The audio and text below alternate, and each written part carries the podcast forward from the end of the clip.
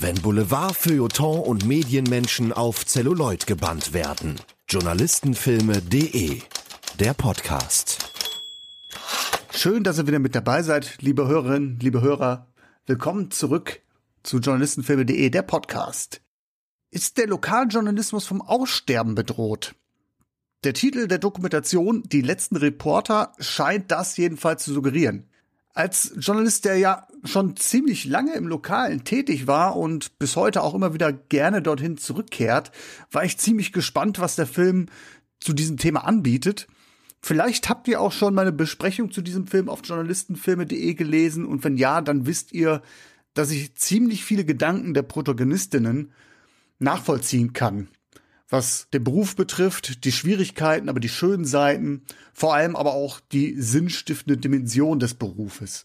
Ich finde, Lokaljournalist, Lokaljournalistin, das ist nach wie vor ein wichtiger und ehrenwerter Beruf. Allerdings hatte ich nach dem Sehen auch einige Fragen, die sich bei mir aufdrängten. Und da trifft es sich gut, dass ich für diese Episode mit jemandem sprechen durfte, der die Infos aus erster Hand mitbringt. Und zwar Jean Boué, der Regisseur von Die letzten Reporter. Er hat sich die Zeit dankenswerterweise für journalistenfilme punkt de, der Podcast, genommen. Wie viele Schweine sind hier auf wie vielen Quadratmetern? So, es geht ja keine kurzen Wege. Berlin, Hamburg, Osnabrück. Also wir sind an unserer Welt, über die wir berichten, immer sehr, sehr nah dran. Wir oben im Norden haben einfach Probleme damit. Hallo, Werner Hülsmann aus Hamburger Nachrichten. Wen hab ich da? Am Sonntag sitzt du in der Redaktion, weil du den Leuten natürlich das Geschehen vom Wochenende aufs Papier bringen willst. Diese Geschichten findet man nur, wenn man das Vertrauen der Menschen hat, weil sie einen kennen als Zeitung. Und das sind alles Dinge oder Aspekte, die kein Facebook leisten kann. Was dahinter stehen muss, ist im Endeffekt immer noch ein Journalismus. Das Interview, das hört ihr jetzt gleich.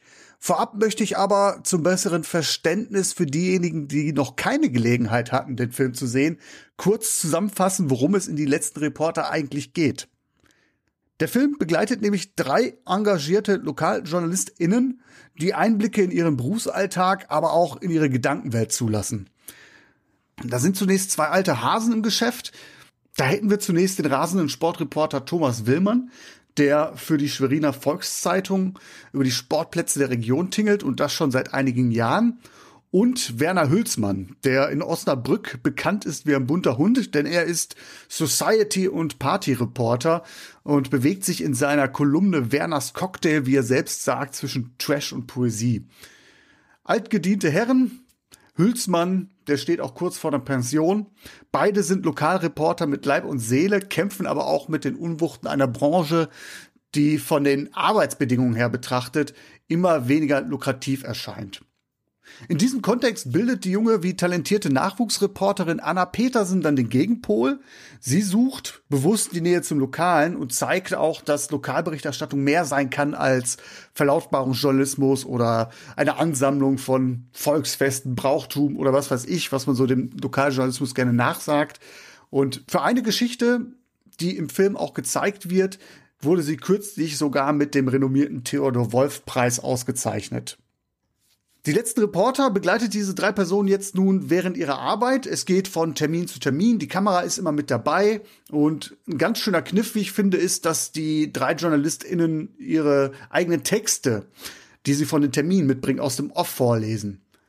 Das schafft dann eine schöne Nähe zu den Figuren, zeigt aber auch so die Vielfältigkeit, die Bandbreite der Berichterstattung im Lokalen. Unterstreicht das nochmal ganz schön. Dazwischen werden dann immer Szenen geschnitten, die sich im Kontext von Redaktionskonferenzen, Seminaren oder Workshops abspielen. Und diese Szenen geben einen Einblick in die Herausforderungen und Schwierigkeiten, denen sich der Lokaljournalismus stellen muss. Gerade der vielbeschworene Transformationsprozess von der klassischen Zeitung hin zum irgendwie gearteten, crossmedialen Online-Medium nimmt schon fast Züge eines omnipräsenten, aber doch irgendwie wenig greifbaren Gegenspielers ein. Warum das so ist, das liegt in meinen Augen daran, dass der Film diese Szenen für sich stehen lässt. Er bildet sich keine allgemeingültigen Urteile über den Journalismus, über den Lokaljournalismus, sondern bleibt nah an den Menschen. Also er ist primär an den Figuren interessiert. Der Film kommentiert nicht viel, ordnet nicht ein. Zumindest gibt es keinen Offsprecher. Natürlich kann man aus gewissen Szenen so eine kleine Botschaft sich immer zu gewissen Themen auch herausziehen. Aber ob sich beispielsweise die angepriesenen Digitalstrategien der großen Verlagshäuser so ohne weiteres auch auf sublokale Ebene herunterbrechen lassen, das ist etwas, was der Film nicht dezidiert hinterfragt. Auch wenn, das werden wir gleich hören, Jean Boué eine sehr deutliche Meinung zu diesen Strategien hat. Wie der Film zu seiner Perspektive gekommen ist, die er letztlich einnimmt, was es mit dem Titel Die letzten Reporter nun wirklich auf sich hat, über diese und andere Fragen werden wir nun sprechen. Ihr Presseball, das waren ja auch noch Zeiten. Irgendwann rief mich mal so eine ältere Frau an. Also, Herr Hülsmann, also was Sie schreiben. Ich kapiere nichts, aber ich lese es so gerne. Wir müssen uns von dem Gedanken lösen, dass das Printgeschäft eine Zukunft hat. Langfristig wird das Papier immer weniger gebraucht werden. Tja, manchmal fühlt man sich schon ein bisschen windfossil. Du, ich komme hier, hier stimmt was nicht. Das ist natürlich alles hier äh, scheiße gemacht, ne? Das war alles vorher besser. Ne? Guten Tag, Herr Boué. Vielen Dank, dass Sie sich die Zeit genommen haben für Journalistenfilme punkt de, der Podcast. Sehr gern. Hallo, guten Tag. Herr Boué, als Dokumentarfilmer beschäftigen Sie sich ja mit Themen aus aller Welt, aber auch mit dem Alltag und dem Wandel in Deutschland. Wie wichtig ist das Ihnen, was unmittelbar vor Ihrer Haustür passiert? Das ist mir in den letzten fünfzehn Jahren sehr wichtig geworden, weil ich aufs Dorf gezogen bin. In der Stadt verschwimmt das immer alles und das äh, zerstreut sich so. Und äh, man muss sich eigentlich so gar nicht so richtig um seine Umwelt kümmern, weil irgendwie läuft das da alles. Wenn man auf dem Land ist, ist es ein bisschen anders. Ähm, Da muss man unter Umständen auch initiativ werden, wenn etwas nicht so läuft, wie man es gerne hätte. Und das ist relativ häufig der Fall. Also es ist mir sehr wichtig, was um mich herum passiert. Das liegt aber bestimmt an meiner neuen, kann man nicht mehr sagen, anderthalb Jahrzehnte, aber an meiner Verortung. Das heißt also sowohl, was Änderungen betrifft im Ort, als auch die Informationsbeschaffung. Da muss man selbst aktiv werden. Verstehe ich Sie da richtig? Ja, Informationsbeschaffung ähm, ist ein komischer Begriff. Also ich bin ja nicht journalistisch tätig, ich lebe hier. Das ist ein wesentlicher Unterschied. Nur ähm, es hat wahrscheinlich etwas mit dem Begriff, der aus der Psychologie kommt, mit Selbstwirksamkeit zu tun. Wenn ich sozusagen meine Welt nicht so vorfinde, wie ich sie gerne hätte, dann kann ich etwas dafür oder dagegen tun, dass sie dem näher kommt. Das ist bei mir sicherlich eingetreten, aber das ist jetzt nicht so, dass ich jetzt unbedingt äh, auf der Jagd nach dem Neuesten bin, was auf dem Dorf, genauso wie in der Stadt, aber auf dem Dorf noch mehr, äh, viel Klatsch ist und damit überflüssig. Hatten Sie denn so einen konkreten Anlass, wo Sie damals gesagt haben, so Mensch, da möchte ich eigentlich mehr erfahren? Oder gab es so einen Schlüsselmoment, wo Sie den Wert der Lokalzeitung zu schätzen gewusst haben, plötzlich? Ja, ich hatte eigentlich immer die Süddeutsche Zeitung äh, und die Zeit als Begleiter ähm, im Haus sozusagen und dachte, als ich aufs Land gezogen bin mit diesen sogenannten Leitmedien, äh, kann mir hier nichts entgehen. Ähm, das Gegenteil war der Fall. Ich bekam eigentlich gar nichts von meiner Umwelt hier mit und lebte äh, in einer gut informierten globalen Wolke. Aber was um mich herum ähm, war und ähm, wie die Befindlichkeiten waren, ist mir weitgehend entgangen. Natürlich äh, ist keinem entgangen, dass gerade in solchen Gegenden, wo ich wohne, im, Ost-, im ostdeutschen Raum auch noch, ähm, dass plötzlich das Wahlverhalten nicht dem entsprach, was man sich aus demokratischer Sicht gewünscht hätte. Hm, verstehe. Und sich fragen, warum, ähm, warum ticken die Leute so und was läuft da schief? Sind die Leute so verstrahlt oder äh, ist da irgendwas anderes äh, im Argen? Und auf der Suche danach bin ich dann auch als ähm, Mensch, der hier draußen lebt und der sozusagen seine Arbeit publiziert als Filmemacher, habe ich dann auch mit Lokaljournalisten zu tun gehabt und ähm, habe die ein bisschen kennengelernt und mich für die interessiert. Ohne dass Sie jetzt zu viel verraten, wo Sie leben, Ist das denn eine Gegend, die doch lokaljournalistisch gut abgedeckt ist? Oder sind das tatsächlich auch Regionen, wo man schon auch eine, ja, ein Ausfransen miterlebt, wo Zeitungen eingestellt werden, wo es vielleicht keine eigene Redaktion mehr gibt? Es ist in Brandenburg, äh, am, am Rande von Brandenburg. Na, ich lebe in einer Gegend, die eigentlich ähm, zeitungsmäßig gut versorgt ist, aber ähm, auch spürbar unter dem, unter der Versorgung äh, leidet. Mhm. Weil es gibt keine dezidierte Lokalzeitung mehr, sondern es gibt sozusagen große Verlagshäuser. Das eine ist die Neue Osnabrücker Zeitung, die hier eine Lokalzeitung rausgibt. Und das andere ist die Matzer Gruppe, die die andere rausgibt. Und beide haben natürlich kleine Lokalteile und der Rest ist im Mantel oder im Mantel die Lokalteile. Das ist immer noch luxuriös, zwei Blätter in so einer, in so einer Gegend, die fast unbewohnt ist, zu haben. Aber trotzdem ähm, sind natürlich die Informationen für diese lokalen äh, Belange ähm, doch relativ äh, dünn gestreut. Das heißt, es gibt jetzt nicht die politische Seite für diese Gegend. Ähm, ein, das politische Feld ist ja in meinem Film auch gar nicht vorgekommen, weil ich das auch ganz bewusst ausklammern musste, weil meine Protagonisten in diesem Feld nicht aktiv waren.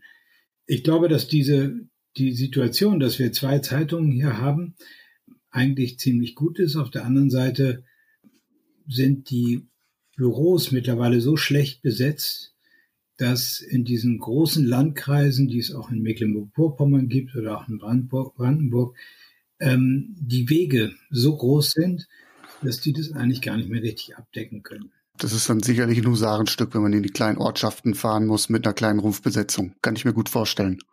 Büros werden hier ringsum geschlossen. Die kleineren Büros in den ähm, Städten, die nicht Kreisstädte sind.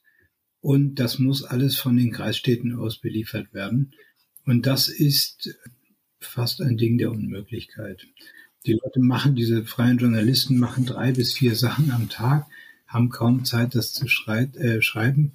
Und ähm, dann gibt es natürlich die Leute, die es lesen und sagen, das ist keine Literatur.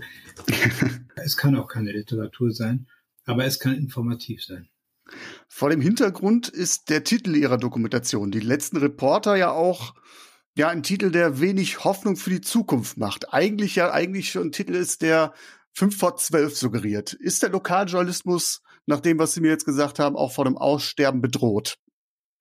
Das kann ich ja gar nicht beurteilen. Ähm, was da vom Aussterben bedroht ist. Der Titel ist natürlich weniger ein Titel, der einen Berufsstand beschreibt, als eine Zeit. Denn der Titel ist ja auch, was das Gendern angeht, politisch gar nicht korrekt. Wenn der Titel gehießen hätte, die letzten ReporterInnen, dann äh, wäre das wahrscheinlich ein Titel gewesen über eine aussterbende Spezies. Der Titel ist aber anders, die letzten Reporter. Das sind die, die in einer Zeit anfingen und gearbeitet haben, als es Reporter gab und die waren männlich oder weiblich. Heute wird da unterschieden. Das heißt, dieser, dieser Titel ist ganz klar eine Anlehnung an eine Zeit und weniger an einen Berufsstand.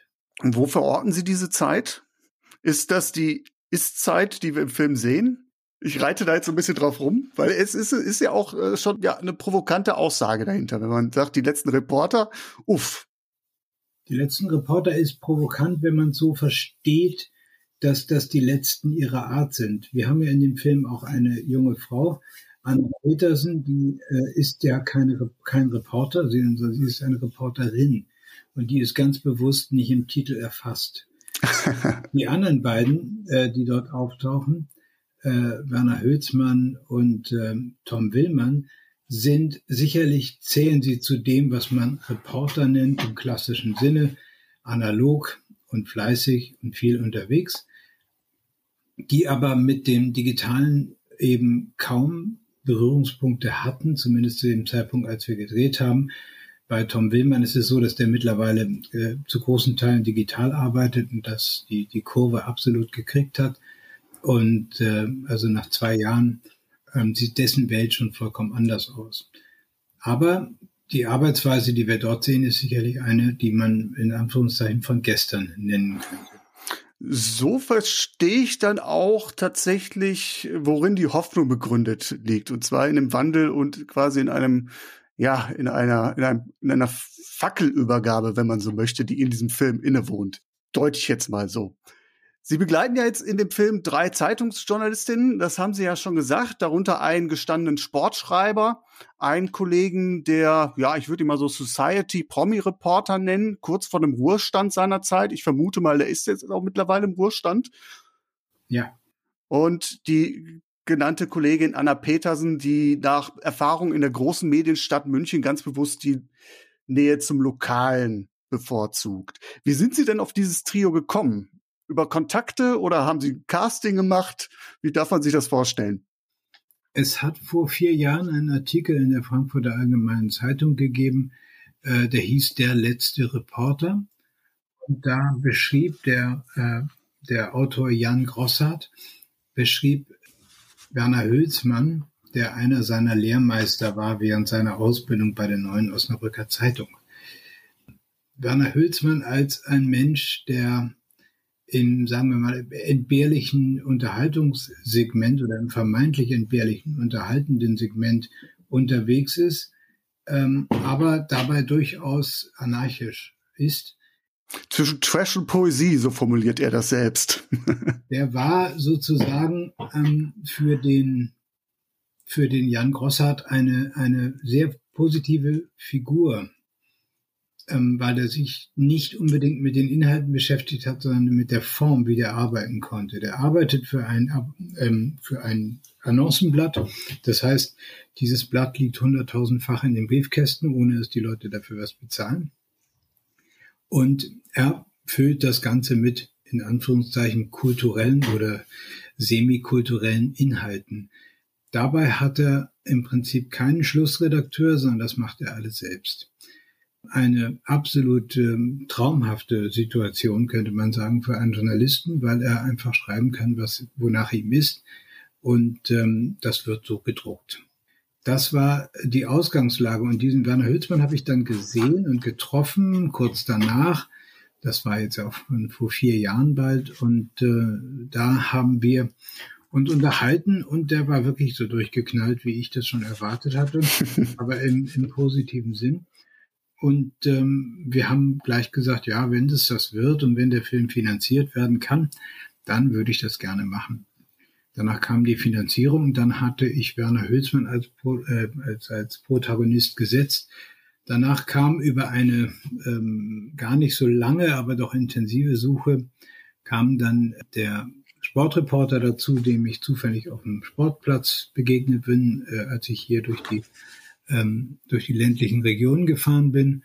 Und dann kam Anna Petersen zuletzt hinzu als ähm, der Gegenpart und Gegenpol sozusagen, die damals noch freiberuflich war. Die war noch nicht angestellt und studierte auch. Das heißt, Sie hatten da einen ganz guten Querschnitt zusammen. Sie haben ja aber auch gesagt, die Kolleginnen decken jetzt nicht das Politische ab. Hatten Sie da auch noch das Bedürfnis, da weiter das Feld zu beackern? Oder war Ihnen das dann als ja, Themenfeld vielleicht auch zu komplex, um das in der Dokumentation mit drei, vier verschiedenen Protagonisten zu behandeln? Naja, ich, ich kann nicht mehr äh, in den Protagonisten finden, als dort ist.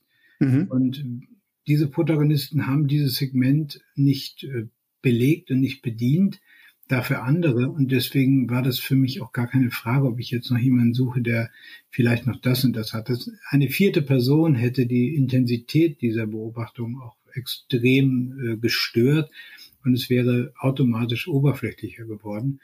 Mhm. Ähm, auch wenn natürlich alle Erfahrungen der drei Journalisten aneinandergereiht oder miteinander verzahnt immer ein bisschen Pars pro Toto ist. Das heißt, wir ähm, lernen etwas über den einen und ähm, nehmen diese dieses Gelernte mit. Also Sie heften sich ja in dem Film bei den Kolleginnen an die Fersen, jetten von Termin zu Termin quasi mit. Es gibt dann beispielsweise ein Radzocker-Turnier, es gibt eine Home-Story in einem äh, integrativen Wohnheim, äh, es gibt einen Studiobesuch bei einem lokalen Partysänger. Das ist also sehr, sehr viel dabei. Sie persönlich Hat Sie die Vielfältigkeit, diese Bandbreite der Termine überrascht, als Sie dann plötzlich mit den Tagesabläufen konfrontiert waren? Nee, ich habe das überrascht hat mich nicht. Also weil bei der überrascht hat es mich bei der bei der Anna Petersen, weil bei der war es tatsächlich so, dass wir überhaupt keine Ahnung hatten, woran die gerade arbeitet und wo sie sich hinführen lässt. Die hat ja einen sehr sozialen Anspruch, ist aber trotzdem schon für die Zeitung unterwegs gewesen und musste sozusagen neben ihren eigenen Themen auch die Themen nehmen, die da kommen. Mhm. Und ähm, das war übrigens kein Wohnheim, sondern das war, ähm, ganz kurz als Information, diese junge Frau, die ähm, hat F A S, das fetale Alkoholsyndrom, und hatte sozusagen mit dreiundzwanzig Jahren das erste Mal die Gelegenheit, in ihren eigenen vier Wänden möglichst selbstständig zu leben. Und das war eine ganz normale Wohnung. Und wir hatten zu dem Zeitpunkt auch keine Ahnung, was dieser jungen Frau überhaupt fehlt. Das hat sich alles erst während des, der Dreharbeiten rausgefunden. Ah, okay. Aha. Und ähm, das ist ähm, sozusagen ähm, eins zu eins der, der Ablauf der Recherche von Frau Petersen auch gewesen. Wir sind eigentlich dahin gekommen, ähm, wo uns diese Leute hingeführt haben. Manchmal gab es aber auch Sachen, die dann ähm, nicht so wahnsinnig interessant waren, oder sie waren so, dass sie so schwer erklärbar waren oder so schwer vermittelbar, dass man sich keinen Gefallen getan hätte, wenn man das in dem Film ähm, so gezeigt hätte. Das kann ich mir gut vorstellen. Das ist ja das, was ich ja gerade mit dem Politischen meinte, wenn man solche Themen anfasst, da vielleicht irgendwelche Hintergründe zu erklären, hätte auch zu weit geführt. Wissen vielleicht Eingeweihte Bescheid. Es kann sein, dass sich das durchaus sehr einfach erschließt, auch so, so lokalpolitische Dinge. Aber ich, ich neige dazu, ähm, dass das auch ein bisschen überbewertet wird. Auf meiner Kinotour bin ich jetzt ziemlich ein paar Mal gefragt worden, wo denn der das politische Moment wäre. Ich glaube, dass äh, der Lokaljournalismus äh, per se ist ein politisches Moment. Dabei kommt es weniger darauf an, ob wir jetzt dem Bürgermeister nachweisen können, dass er im Puff mit dem Besitzer der Kiesgrube eine Absprache getroffen hat. Das ist zwar sehr aufregend und das, ähm, das erhöht die Auflage, aber ähm, erstens wissen wir, dass es so ist, glaube ich. Und zweitens glaube ich, dass diese Verbindungen ähm, sehr menschlich sind. Dass Leute, die sich voneinander Vorteile versprechen, sich zusammentun, das ist einfach, das ist natürlich immer wieder skandalös und wir drehen uns auch mal im Kreis, indem wir uns darüber aufregen. Aber eigentlich können wir uns auch ganz ruhig zurücklegen und sagen, das würde ich auch nicht anders machen. ähm, also ich, ich, ich glaube, dass der Mensch da sehr, ähm, wenn das andere gemacht haben, regt er sich auf. Und wenn er selbst da drin verwickelt ist, dann findet er Worte, um das zu erklären. Also ich, ich, ich, ich halte nichts von diesen Aufregern. Ich finde gerade, deswegen finde ich eigentlich gerade so eine Figur wie den Werner Hülsmann, der in seiner, in diesem ähm, gelben Bereich, in diesem Trash-Bereich unterwegs ist, der also einen Großteil unserer gelebten Kultur ausmacht. Genau diese, diese ähm, Informationen, die kein Mensch braucht, sind es, die sich besonders gut verkaufen. Und deswegen hat die Süddeutsche Zeitung auf der letzten Seite immer äh, die neuesten Errungenschaften von Brad Pitt oder oder die äh, neuen Brustimplantate von ich weiß nicht wem ähm, drauf, weil es, sie wissen genau, das gehört dazu. Und ich fand den den Werner Hülsmann in seiner ähm, in seiner Beliebigkeit und auch in seiner in seiner wie soll ich das sagen fast gleich die inhaltliche Beliebigkeit, weil er selbst ist ja eine Type. Es ist so eine es ist eine gewisse Gleichgültigkeit. Ja. So weiß ich nicht. Wenn Sie ein Hotel äh, am Brandenburger Tor betreiben, dann müssen Sie eigentlich nicht besonders freundlich sein, weil am nächsten Tag kommen die nächsten Chinesen oder Japaner oder so vorbei. Und das Ding ist immer voll. Und so ähnlich ist es beim Werner Hülsmann auch. Das ist ganz egal. Irgendein Möbelhaus macht eine Küchenparty und dann kündigt er sie an. Also das ist vollkommen wurscht. Er sagt ja auch selbst, er glaubt ja rückblickend jetzt nicht der unbequemste Journalist gewesen zu sein, aber das ist halt in dem Bereich, was er macht, auch in Ordnung. Und wie Sie auch schon sagen, auch irgendwo, ja, menschlich. Ja, ja, ja. Es geht ja nicht darum, jetzt irgendwie Leuten die Umwelt, das lokale Umfeld kaputt zu schreiben. Das ist auch ein schwieriges Spannungsfeld, wo ich selbst auch immer ja auch Fingerspitzengefühl beweisen musste, wo man sagt, okay, das sind jetzt vielleicht lokale Akteure, mit, mit denen man tagtäglich zu tun hat. Andererseits gibt es dann vielleicht aber auch ja durchaus Geschichten, wo man kritisch nachhaken muss. Und das sind dann plötzlich auf einmal irgendwelche Sollbruchstellen, die das ganze Wirken ja doch auch in Frage stellen, das ganze Unternehmen. Oder zumindest die, die Vorzeichen verändern. Ja, möglich, ja. Mhm. Ähm, es ist noch eine Sache, die vielleicht auch äh, ganz interessant war. Wir haben, ich weiß genau, dass ich irgendwann im Dezember zweitausendachtzehn oder November, ich weiß nicht, auf jeden Fall im Winter zweitausendachtzehn saß ich bei dem Chefredakteur von der Neuen Osnabrücker Zeitung und wir haben den Startschuss für dieses Projekt letztendlich ähm, machen können, weil die gesagt haben, wir sind an Bord. Ähm, der war aber relativ schmallippig an dem Tag. Das war genau der Tag, an dem Klaas Gelotius aufgeflogen ist. Oh, okay. Er wusste, ähm, dass ähm, jetzt haben wir ein Glaubwürdigkeitsproblem plötzlich, was natürlich für seinen Bereich überhaupt nicht stimmte. Dass denn ähm, die, die, die Glaubwürdigkeit dieser lokalen Medien, das kann man auch am Beispiel von Anna sehen, die durch diese, durch diese Zeitung, die sie an, die, die sie vertritt, eine enorme Erleichterung eigentlich hat, äh, Zugänge zu finden zu den Menschen. Und ähm, das ist ja wahrscheinlich ein wesentlicher Unterschied zu einem äh, Klaus Relotius, der über die ganze Welt schreibt und letztendlich uns mitnimmt auf irgendwelche Reisen, die wir nicht nachvollziehen und nachprüfen können, die sich aber super lesen. Und hier ist es anders. Hier ist es so, wir sind in einem Bereich, wo alles nachvollzogen und nachgeprüft werden kann. Und wir müssen gar nicht so eine weite Reise machen. Die Leute achten darauf, dass sie richtig geschrieben werden. Am besten auch, dass sie vorkommen und dass ähm, das Ganze Hand und Fuß hat. Und dann wird es ausgeschnitten oder nicht, je nachdem, wie wichtig das für die Familie war. ähm, das ist letztendlich ein vollkommen anderes, vollkommen andere Herangehensweise. Ja, umgekehrt gilt ja das, was ja auch die Kollegin Petersen beispielsweise sagt, diese Nähe zu den Menschen, über die man schreibt, umgekehrt gilt das ja auch. Die Nähe zu den Menschen, die über einen berichten. Das ist ja ein Geben und Nehmen im Lokalen. Die Zusammenarbeit mit den ReporterInnen, wie hat sie sich gestaltet? Ich meine, normalerweise sind die Reporter ja in erster Linie Selbstbeobachtende. Und jetzt werden die selbst bei der Arbeit wahrgenommen, aufgenommen. Hat das im ersten Moment irgendwie für Hemmung gesorgt oder war das am Anfang von vornherein ganz locker? Ja, das ist aber ähm, bei dokumentarischen Beobachtungen oder beim Dokumentarfilm ist es ohnehin so, dass es die äh, Protagonisten und Protagonistinnen sehr unterschiedlich sind, ähm, auch in ihrer Selbstwahrnehmung, aber auch darin, wie sie sich, wie sie mit der Kamera umgehen. Von der Kamera beobachtet zu werden, ist ja selbst für Leute, die das jeden Tag tun, wie Politiker und Politikerinnen, Ähm, etwas sehr Unnatürliches eher. Und wenn man dann sozusagen die Fliege an der Wand ist und das Ganze beobachtet, dann müssen die sich an einen gewöhnen. Und das war sehr unterschiedlich. Der eine, der hat, ähm, der hat jedes Mal gefragt, wie war ich? So wie Gerhard Schröder. Der andere, der hat äh, eigentlich gar nicht gemerkt, ob wir überhaupt da waren. Der war, der so beschäftigt war mit seiner Sache. Und die dritte fand, dass ihre Haare nicht so gut gesessen haben in diesem Moment. Ähm, das ist sehr unterschiedlich, aber letztendlich verschwimmt das dann, wenn es um die Sache geht und wenn sie merken, es geht nicht darum, ob sie besser äh, dastehen oder aussehen oder wegkommen, sondern es geht um, um eine Gesamtnarration und sie sind Teil des Ganzen.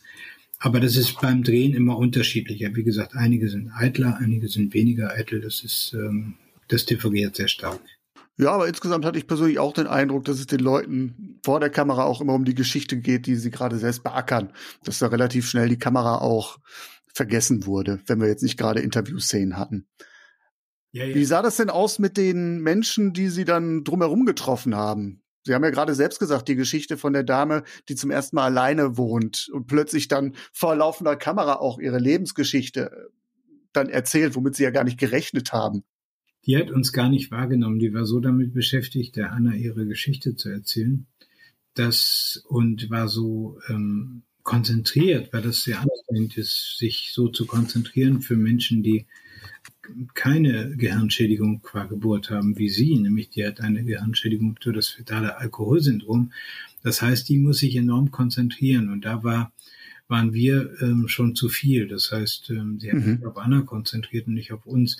Das war sehr einfach insofern, aber deswegen war die auch so natürlich und deswegen war sie auch so, so ehrlich, dass es fast wehgetan hat.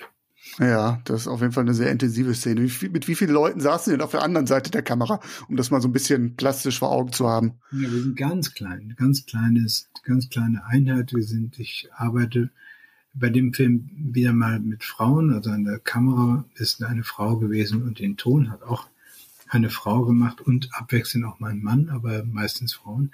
Weil, ähm, ich weiß nicht, ich glaube, dieses, diese Mischung der Geschlechter in dem Team sind sehr wichtig. Wir arbeiten mit dem, mit der kleinsten möglichen Einheit. Es gibt natürlich noch kleinere.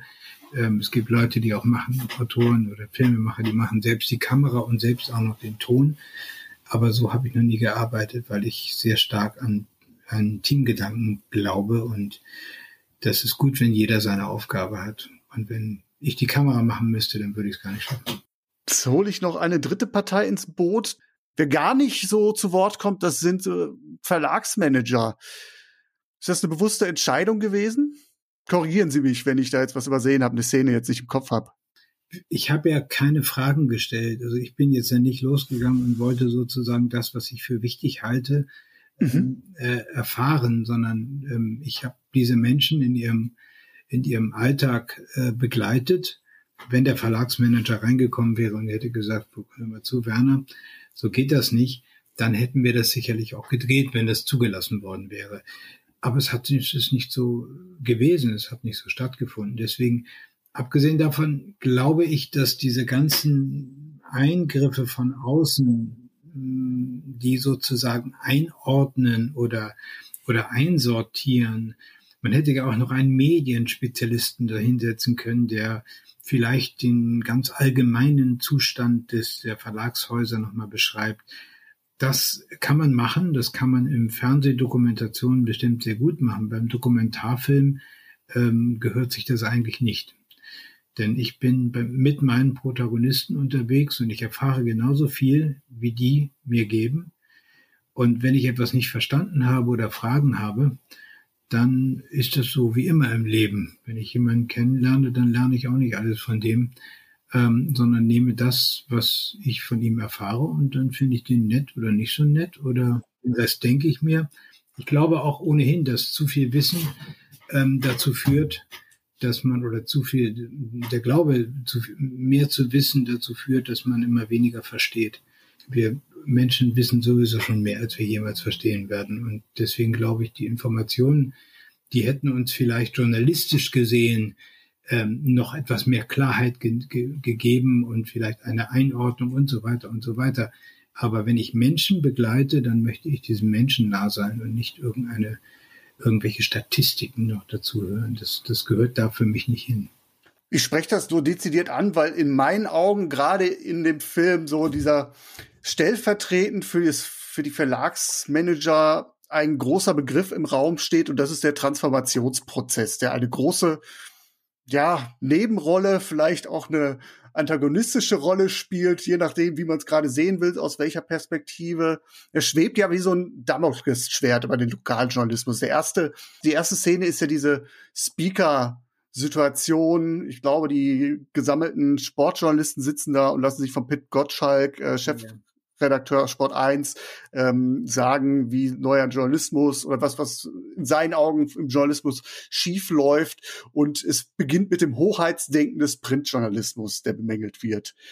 Und dann die Auflösung, wie man darüber hinwegtreten kann. Journalisten, die zur Marke werden können. Wie haben Sie diese Melange denn wahrgenommen? Oder beziehungsweise vielleicht auch Ihre Eindrücke, wie ist das denn in der Branche selbst? Was macht das eigentlich mit den Leuten? Ja, na, das ist natürlich so, dass, dass ähm, das Ganze ist ja, mh, was wir da gelernt haben mit diesen, mit diesen, der neue Journalismus, die Leute lesen anders und all diese Sachen, das ist ja eine self-fulfilling prophecy. Also die Verlage äh, haben sich Modelle überlegt, wie sie ähm, günstiger produzieren können. Diese Modelle sagen, wenn wir sozusagen mit den mobilen Geräten und mit den mobilen, sogar mit der Apple Watch Zeitungen verkaufen, was ich irre finde, man kann die kaum erkennen, wenn die am Arm ist, so machen wir drauf, ist trotzdem wahnsinnig. Egal, sie wollen unbedingt, dass das Ding, ähm, dass das Ding läuft. Das heißt, es gibt natürlich irgendwelche Leute, die dann von der New York Times kommen. Ähm, die New York Times hat wahrscheinlich für jede Ausgabe mehr Geld ähm, als die als der die Märkische Allgemeine Zeitung ähm, in ihrem Lokalbereich in zwei Jahren. Ähm, also das stimmt vorne und hinten nicht, dieses das Modell. Und jetzt sehen Sie sozusagen dieser Versuch, äh, wir wollen eine neue Welt schaffen und zerstören dabei en passant die alte, die eigentlich noch funktioniert. Auch das ist supermenschlich. Versucht der Mensch immer wieder, er versucht immer wieder das Bessere zu finden und das Gute sterben zu lassen. Und das ist auch hier der Fall. Ich bin natürlich nicht derjenige, der das in dem Film kommentiert, aber diese, diese fast schon bizarre Figur von Pit Gottschalk, ich weiß gar nicht, wovon der angetrieben wird, also der an unglaubliches Zeug da geredet hat und im, äh, ich komme aus Norddeutschland, da hätte man gesagt, das ist alles Dummtüch. Ähm, und das war Dummtüch, was der da erzählt hat. Aber die Leute waren überrascht ähm, und waren erstaunt und haben sich gefragt, was das denn das alles mit ihnen zu tun hätte. Das sind vollkommen verschiedene Dinge, die da zusammenkommen. Die wollen etwas Neues erfinden und obwohl es überhaupt nicht läuft, sind sie überzeugt davon, dass es das Richtige ist, weil sie das, was war, mit und Biegen und Brechen ändern wollen. Ähm, das ist sicherlich verständlich, dass die Verlage das vorhaben, aber die Bedürfnisse der Leser in den Regionen, in den, in den lokalen Gemeinden sind andere. Das ist auch mein Eindruck gewesen, dass gerade was der Herr Gottschalk sagt, natürlich müssen wir auch, also medial Zeitungen, Lokalzeitungen auch mit der Zeit gehen. Keine Frage. Aber die Strategien, die da verkauft werden, sind so, in, im Film wirken sie so ein bisschen wie unwidersprochene Königswege. Also man hat das Gefühl, dass die, es gibt eine Szene, wo die, die Sportjournalisten sich austauschen und sagen, wie, wie schlecht eigentlich die Situation, die Ausstattung, die Ressourcen sind.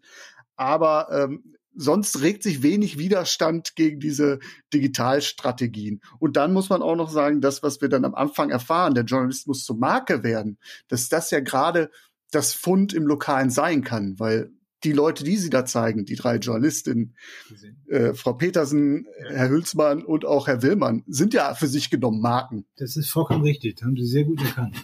Die sind schon ihre Marke und zwar nur in dem Bereich, wo sie wahrgenommen werden.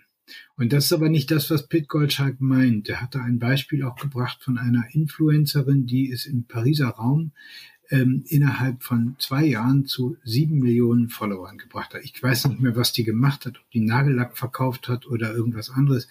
Das war sozusagen, die sah natürlich super aus, das war klar. Ähm, und sie, die war natürlich sein Beispiel, dass wir alle doch eigentlich äh, so werden könnten wie die. Und dann rechnete er vor, wie viel die am Tag verdient. Ähm, das war Pit Gottschalk. Ich glaube, dass ihn das wirklich bewegt und dass er das toll findet. Je mehr man am Tag verdient, desto besser geht's einem. Das ist, glaube ich, die, die, so ein bisschen die Logik, nach der der auch äh, arbeitet. Aber es ist natürlich vollkommener Unsinn, das alles, was da erzählt wurde, weil die Bedürfnisse, die, die diese Menschen äh, in meiner Umgebung haben und auch ich, wenn ich jetzt zum Beispiel ähm, wissen möchte, wann der Strom nächste Woche für einen Tag abgeschaltet wird, weil hier Erdarbeiten in der Nähe sind, ähm, dann, dann ähm, hat das nichts mit Markenbildung zu tun und auch nicht mit Verbreitung und auch nicht mit Klicks und auch nicht mit Followern, sondern es hat was mit Information zu tun. Und dieses Informationsdefizit, das ist jedenfalls mein Verdacht, das können die, also angenommen nicht Defizit, dass diese Informationslücke können sie im Moment noch nicht elektronisch beziehungsweise digital schließen, weil es ähm, im Moment eher darauf hinausläuft, dass es sich in Blasen à la Facebook abspielen könnte und nicht mehr in einem gesamten Werk, was sich Zeitung nennt, was ich von vorne bis hinten einmal durchblättere Und bei mindestens fünfzehn bis zwanzig Seiten gucke ich mir keinen Artikel an, aber plötzlich finde ich was in einem Event, wo ich gar nicht drauf geachtet habe. Hm. Das ist sozusagen die Tageszeitung, ein Füllhorn, wo ich auch Sachen finde, die ich gar nicht suche. Ähm, das kann einem natürlich, ähm, wenn man gezielt alles finden kann, nicht passieren. Das heißt, sie stolpern auch nicht mehr über irgendwelche Sachen. Und das ist, glaube ich, bei Informationen äh, sehr wichtig, dass man auch überrascht wird, dass man plötzlich etwas erfährt aus seinem Raum, von dem man nichts gewusst hat. Aber das ist eher ein Zufall. Und das wird, glaube ich, sehr schwer sein, das äh, elektronisch zu bedienen. Denn so kann ich natürlich in meinem Bereich mir äh, online diese Artikel holen. Aber ich würde vielleicht gar nicht in Sport gucken und würde gar nicht erfahren, dass der Nachbarjunge von, äh, dass der Nachbarjunge gerade im Radball äh, deutscher Meister geworden ist. Und dann würde ich nicht rübergehen und gratulieren, was ich unbedingt tun müsste auf dem Dorf. Fakt ist aber, dass das Trägermedium Zeitung nicht besser ausgestattet wird. Man kann äh, jährlich eigentlich, wenn man die Auflagen sieht, da sieht man wirklich die Auflage durch die Hände rinnen. Was ist denn jetzt Ihr abschließendes Fazit, nachdem Sie die Kollegin jetzt so lange begleitet haben? Gibt es denn Hoffnung für die Reporter? Naja, ich habe versucht, ich wollte ja keinen Abgesang machen auf irgendetwas, das, das steht mir nicht zu und dazu weiß ich auch viel zu wenig darüber. Um, um den Eindruck mal so ein bisschen, mein Eindruck ist auch, dass es eher natürlich ein liebevolles Porträt ist eines Berufsstandes, auf den man aufpassen muss aber. Ich glaube an Gemeinsinn und ich glaube, dass der Gemeinsinn für den Menschen äh, wichtiger ist und für den, das Überleben des Menschen in seiner Menschlichkeit wichtiger ist als individuelle Ausprägung. Und diese, diese drohenden Verluste, dieses äh, doch eher, sagen wir mal, Gemeinsinn geprägten Medium Lokalzeitung, Ähm, was weiß ich, dass zum Beispiel die fünfzigjährige ähm, Mitgliedschaft eines Mitgliedes, weiß ich nicht, der Feuerwehr oder sowas, äh, auf Seite zwei oder drei gewürdigt wird, ähm, weil er nämlich in dieser Zeit vor allen Dingen die ganze Zeit ehrenamtlich gearbeitet hat. Diese Sachen werden irgendwann hinten runterfallen und wir haben keine Bühne, wo wir die hinstellen können.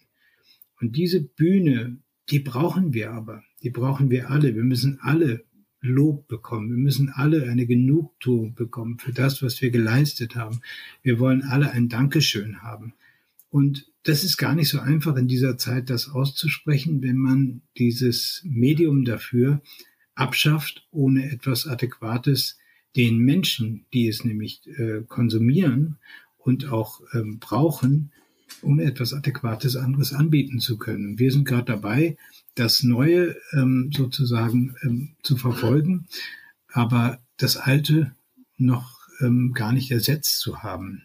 Und solange wir keine Lösung haben, wie wir an die rankommen, die genau diese, diesen Lebensmut ähm, brauchen in ihren nicht immer einfachen Lebensumfeldern, und diesen Lebensmut müssen wir ihnen irgendwie geben. Das funktioniert durch, durch Gemeinsinn im Lokalen. Und das wird im Moment noch nicht aufgefangen.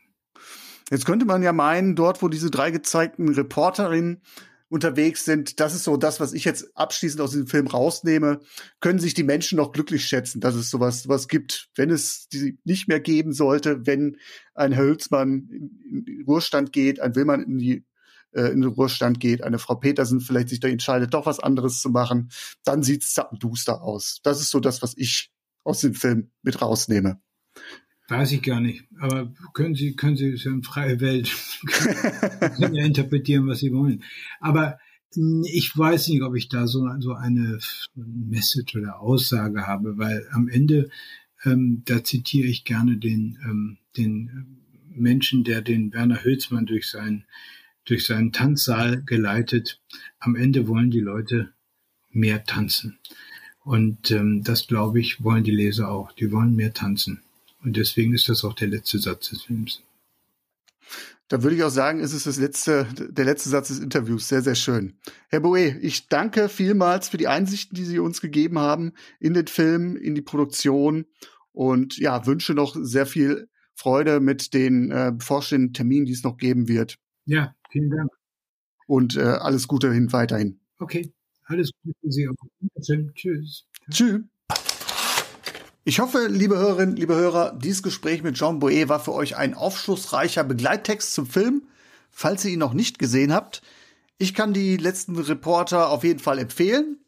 Ich persönlich hätte zwar für meinen Geschmack etwas mehr Kontext zu den Sollbruchstellen in dem Beruf vertragen können, aber ich habe auch meine Journalistenfilme gerne problematisierend, weniger glorifizierend. Wobei, ja, das tut der Film jetzt ja auch nicht.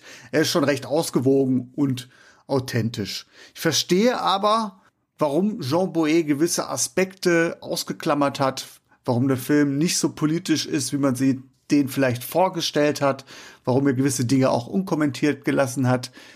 Die letzten Reporter ist eben ein Dokumentarfilm, der primär an den Menschen interessiert ist und keine, ja, wie sage ich es jetzt, keine journalistische Doku, die zum analytischen Rundumschlag ausholt.